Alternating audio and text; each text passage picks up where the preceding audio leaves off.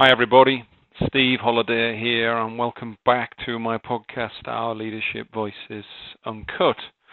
As you know, this podcast is dedicated to the sharing, revealing, and the celebrating of the ordinary, uncut leadership voices that um, from the, some of the people I've had the privilege to meet along the way in my life, and of course, some of the people that I will meet to come. It's also a podcast to explore my own uncut leadership voice and my own presence and impact.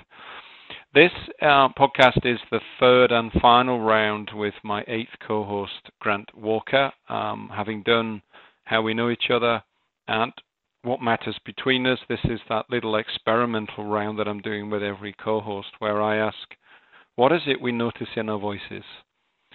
So let's dive in and uh, see what we said here we are for our um, final round, having listened to um, both our podcasts. I had another listen yesterday again, just to tune back in. So, um, as I said to you the, when we first kicked off, this round is really an extra. It's a bit of an experiment. I don't know whether I'll keep this going in season two, but um, in season one, it was you know the work is all, all about uncut voice. So I'm interested in the what we make of our voice, our own voices, maybe the rhythm between us as well in, with different people and what that might tell us.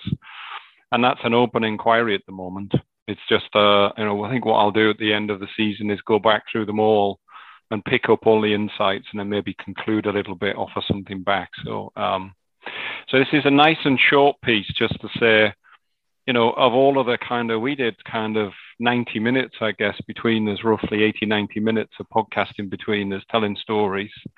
Um, what did we make of our voices? Um, one of the things I did realize we didn't talk about, which is relevant to voice and accent, is I didn't actually say to you, tell the viewers a bit about your heritage. Where do you hail from? You know, where did you grow up? So um, I thought this might be a moment just to ask that, just to set some tone for everybody about, um, you know, your roots. So just say a bit about your roots, and then we'll dive into talking about voice. Uh, the first 21 years of my life, I lived in Glasgow, so I'm a Glaswegian, but the the accent yeah. is not particularly Glaswegian, is what I get told by all my old friends on a regular basis. So um, I, I, think partly that is because we had family from Newcastle. So my father's side uh, were Leeds and Newcastle. Um, and my mm granddad was from Aberdeen. Um, and then I spent quite a bit of time since I was 21. Basically, I've spent in mostly in England, a little bit in the States. Um, mm. And as I discovered when I got my first job, um, if I talked like a Glaswegian at the speed of a Glaswegian, nobody understood a word I was saying. So I've trained myself over time to slow down and perhaps be slightly more understandable. Yeah, um, a bit um, a bit more accentuated. Yeah, yeah, yeah. I was uh, my daughter was listening. Sasha was listening to me. I was I had a workshop yesterday with a bunch of colleagues, and there was one Brit, and then the rest were either Swedish.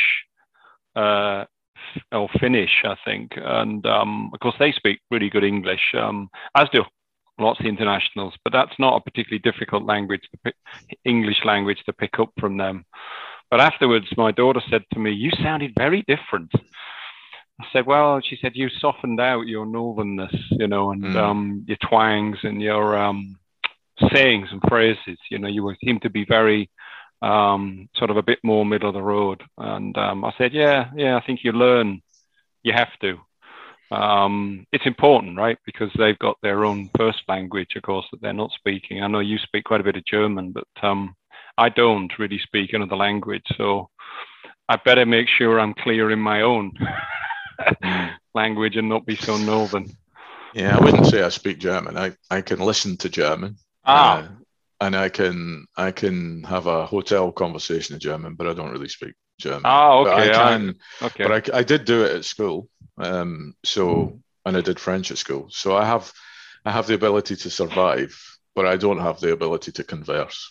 Um, oh, okay. I didn't know that. When we when we've been together in Germany before, and I've seen you wander through hotels and at restaurants and converse, I thought, oh, uh, he's he's got that under the bonnet. So no, it's a it's a confident blag. it, it, yeah, exactly. It is a blag. Yeah. It's um, yeah. I think you should use the local language as much as you can if you can.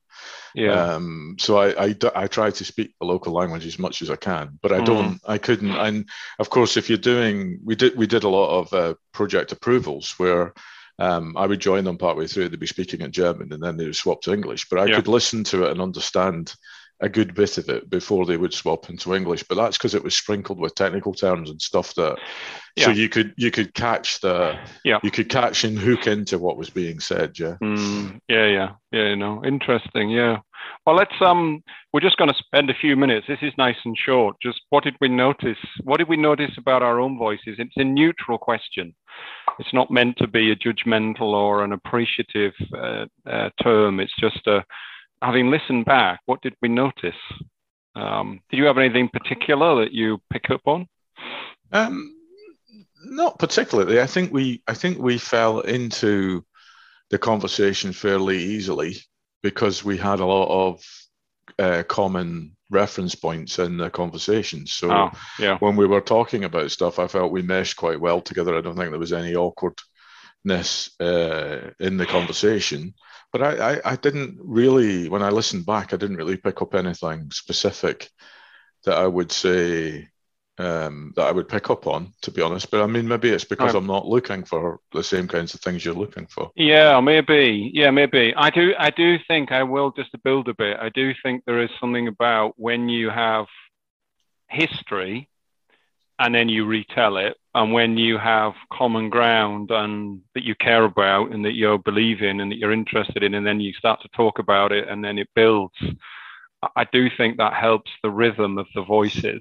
Um, and even when there is dis- disagreement or a different perspective or a question or a challenge, it still comes in that um, I think you used the word we talked about a lot about in the work we do. We want to create a level of safety so people can have real dialogue. Mm. I think that's what we're talking about is that there's a level of psychological safety that says even if we fundamentally disagreed on something or wanted to give each other feedback or challenge, the depth of relationship and, and mutual understanding is there, and, it, and you can hear it in the tone of the voice and the flow. Mm. So I wrote down the safety. I, I wrote down that, I mean, I've been doing this with every co host. So not that I wasn't these things with others, but I noticed this particularly. This is a, this is a, is Steve when he's with Grant. I noticed confidence, um, passion, and also I noticed there's a, I don't use this word hardly at all, but in some way in the storytelling of what we have done and are doing, pride and I don't use the word pride very often, but I think mm. I could mm. get a sense of, um, yeah, that is what we did, you know, and it is important, and it had a legacy, and um, the, the in the curation of it, as you look at it, you can hear it in the. I don't think it's a particular marker of the voice. It's like an impression that is left. Well, they sounded quite passionate about it. Steve seemed quite confident. Actually, there was a pride in being able to a healthy pride in being able to look back on it, um, which I hadn't really noticed with the others, which okay. is interesting in its own right. Mm. Why is it I notice it when I'm with Grant and not with the others? Because mm. I did tell some other pr- proud stories, but I just think it, I just think there's something quite interesting. I hold that as a question. You know, mm, interesting how as I as I told the story, it felt safe, it felt rhythmic, it felt I had confidence. Um, the other thing that I noticed, it's a bit linked to safety, is what was interesting for me is I didn't sense too much shift in the tone of our voices when relaying the stories. The kind of the there's kind of a pragmatism in the voice, which maybe is about safety. When when you I listened to a bit when you were describing what went well in the work and the impact it had, but also acknowledging the difficulty, the problems, giving the crane operator space to speak and be honest. And mm. there wasn't too much fluctuation in the voice. There wasn't like a suddenly a darker version of your voice appearing or mine. It was like a it's almost like you're able to be in it and be passionate about it, but not be over attached emotionally to it being brilliant or it being dreadful. I mean, I'm not mm. saying we mm. don't have those moments where we lie in a darkened room and go, Christ, this is difficult. What the hell's going on? but in our regaling of those those conditions, do you remember when it was difficult? Do you remember when we want to make sure that we give them the chance to get the difficult stuff out, as well as celebrate the good? Even in me saying that there, there wasn't much fluctuation in the. Um, it had energy, but it wasn't jumping around. Mm. Um, and uh, I think that's helpful when you're trying to create safety. Yeah, yeah, I wouldn't um, disagree. I think we both know, you know, we both lived it and worked through it, didn't we? And we were part of it. So in that sense, I yeah. don't think I don't think. And the other thing is, I think over the years we've built the type of relationship where we're able to challenge each other if that's what's needed, but we also understand the common threads we have in terms of our own uh, behavioral approaches and the things that that that enthuse us and engage us, right? And, yeah. and I think yeah. I think because we had those common elements, that was probably why the tone was like the tone was, because it wasn't hard for us to to get to that place quite quickly. Yeah, even though we hadn't seen each other for probably the best part of two years or whatever it was. yeah. yeah. you know, I think I think we were able to get that's, there fairly mm, quickly. Yeah, mm, that's I mean, in that in itself is quite interesting. I think that has come up with a few others. It's this idea of being present virtually, but then actually when you're physically together, and of course we had the background noise of the cafe as well, which mm. was quite interesting in its own right. Might be distracting for some people, but was actually quite lively in that sense, being out in the in the thick of it. Um, but um, the other thing I noticed, which isn't, I don't think it's merely about voice, but I think it's about process of the voice, which was there was often moments where we were using rhetorical questions quite a bit. So, you know, it wasn't all push. It wasn't all, um, here's what we know. It was moments where we, we would ask a question or we would be, I mean, you would ask me a question, I would ask you, but then we would also be saying, well, yeah, you'll reach that moment where you're going to say, what is going on here? And um, so what's interesting for me in terms of how we use our power, particularly when we're with others, it's and I'm thinking back to to the Elgin kickoff in 2012. You know, you're the senior director in the room. I'm there alongside you, and we've got everybody there, and we're inviting them in for this mission of where we need to go, and then the work we're going to do. For you to have this, I think to have this firm commitment to a destination, to an outcome, an outcome set of outcomes that has real certainty behind it, at the same time as saying, I ain't going to rescue you. We are. We all have to do the work. I'm a host mm. inviting you in. Therefore, I have a bunch of questions, and you will have questions too. I think that came through when I listened to our voices. I thought, mm, it's not all push. There's moments where we pause and um, ask either questions of each other or rhetorical questions mm. that we imagine we had or will have in the work that we do. Mm. And I, I think that's crucial, right? If we're otherwise, you're a some hero on a horse that thinks you've got nothing to learn. Um, yeah, I mean, I think I think at the minute you believe that there's nothing more you can take from interactions, experiences, working with people, um, is the moment to get out of it, right? Because because yeah. you have to you have to go into it believing that you don't know everything and that there's always something new, powerful. Yeah. expectant in what you're doing, wherever the phraseology is. So I'm always looking for something different, uh, new, or or a reinforcement of the approach that we've used before to to say to I don't know if validation's a word, but you know some kind of reinforcement uh, that you're taking the right approach through what people say or what people do. So for me, it's yeah, it's hard to not go into it looking to learn all the time.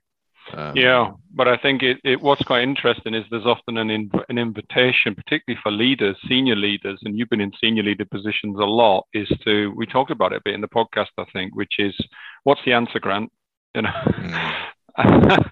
and you say, well, look, here's where here's what I would do, uh, and that course correction thing that you talked about, um, and uh, it to be powerful in saying, and I won't have all the answers, and I can't do mm. it all, and there'll be some bends we can't see yet and that's the that's the difficulty for a lot of people is the is the idea that there's a certainty and uncertainty mm. to it. But I think I heard that in our voices, which I was quite. It's interesting. I use this word. I was quite pleased about, which sounds mm. quite um, an assessment somehow, like like mm. a, a, school maths, a school assessment of was your voice good enough? You know, because that's not what I meant.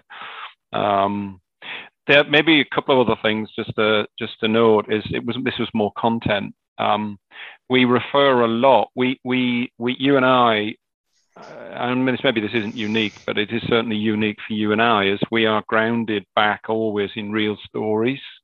Mm. So it always moves from like the boardroom and thinking um, abstractly, you know, thinking at, uh, at the spaceship helicopter level, but then quickly you get flooded with, you know, stories of people through the system, a project mm-hmm. manager, a site manager, a safety person, a customer, a crane operator.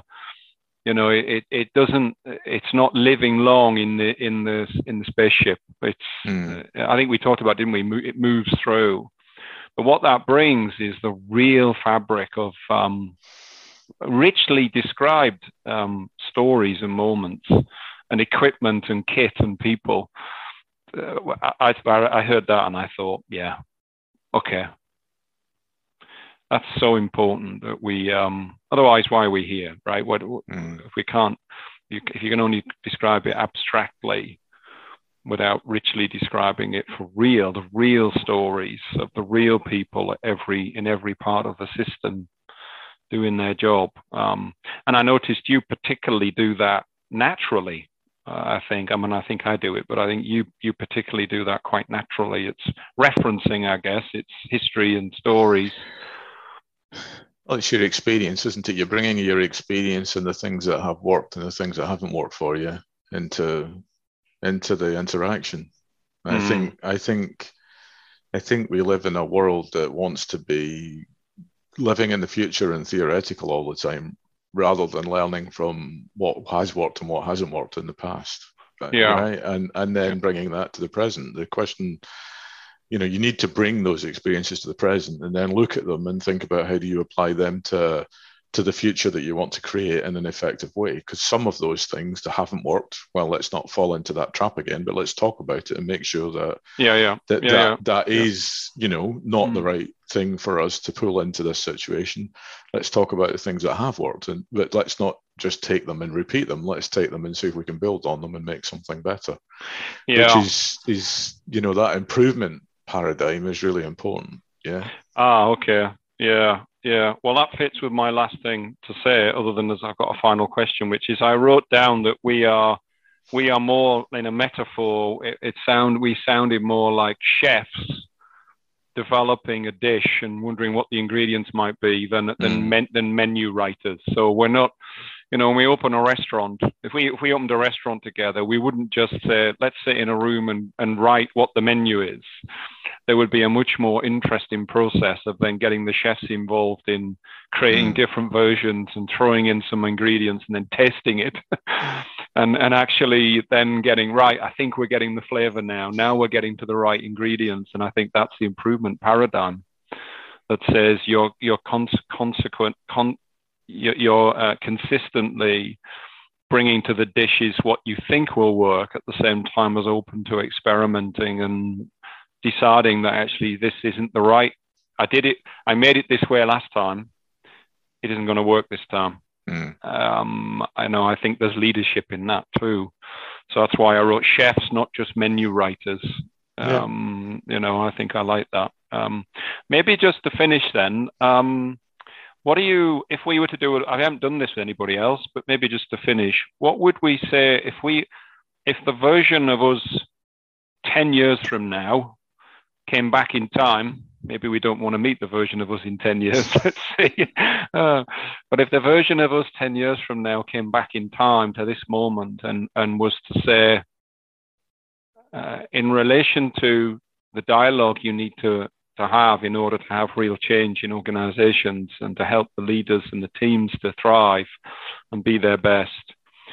What would the version of us 10 years ago, what would be the strongest piece of advice that that version of us would give us around um, how we use the power of our voice? What would be the, there'd be many things they would give us on a big list, but what would be the first thing that would come to mind that you think the version of you would whisper in your ear and say, Grant, what what I know really works that you already do well is Steve. What what I already know works is what what comes to mind.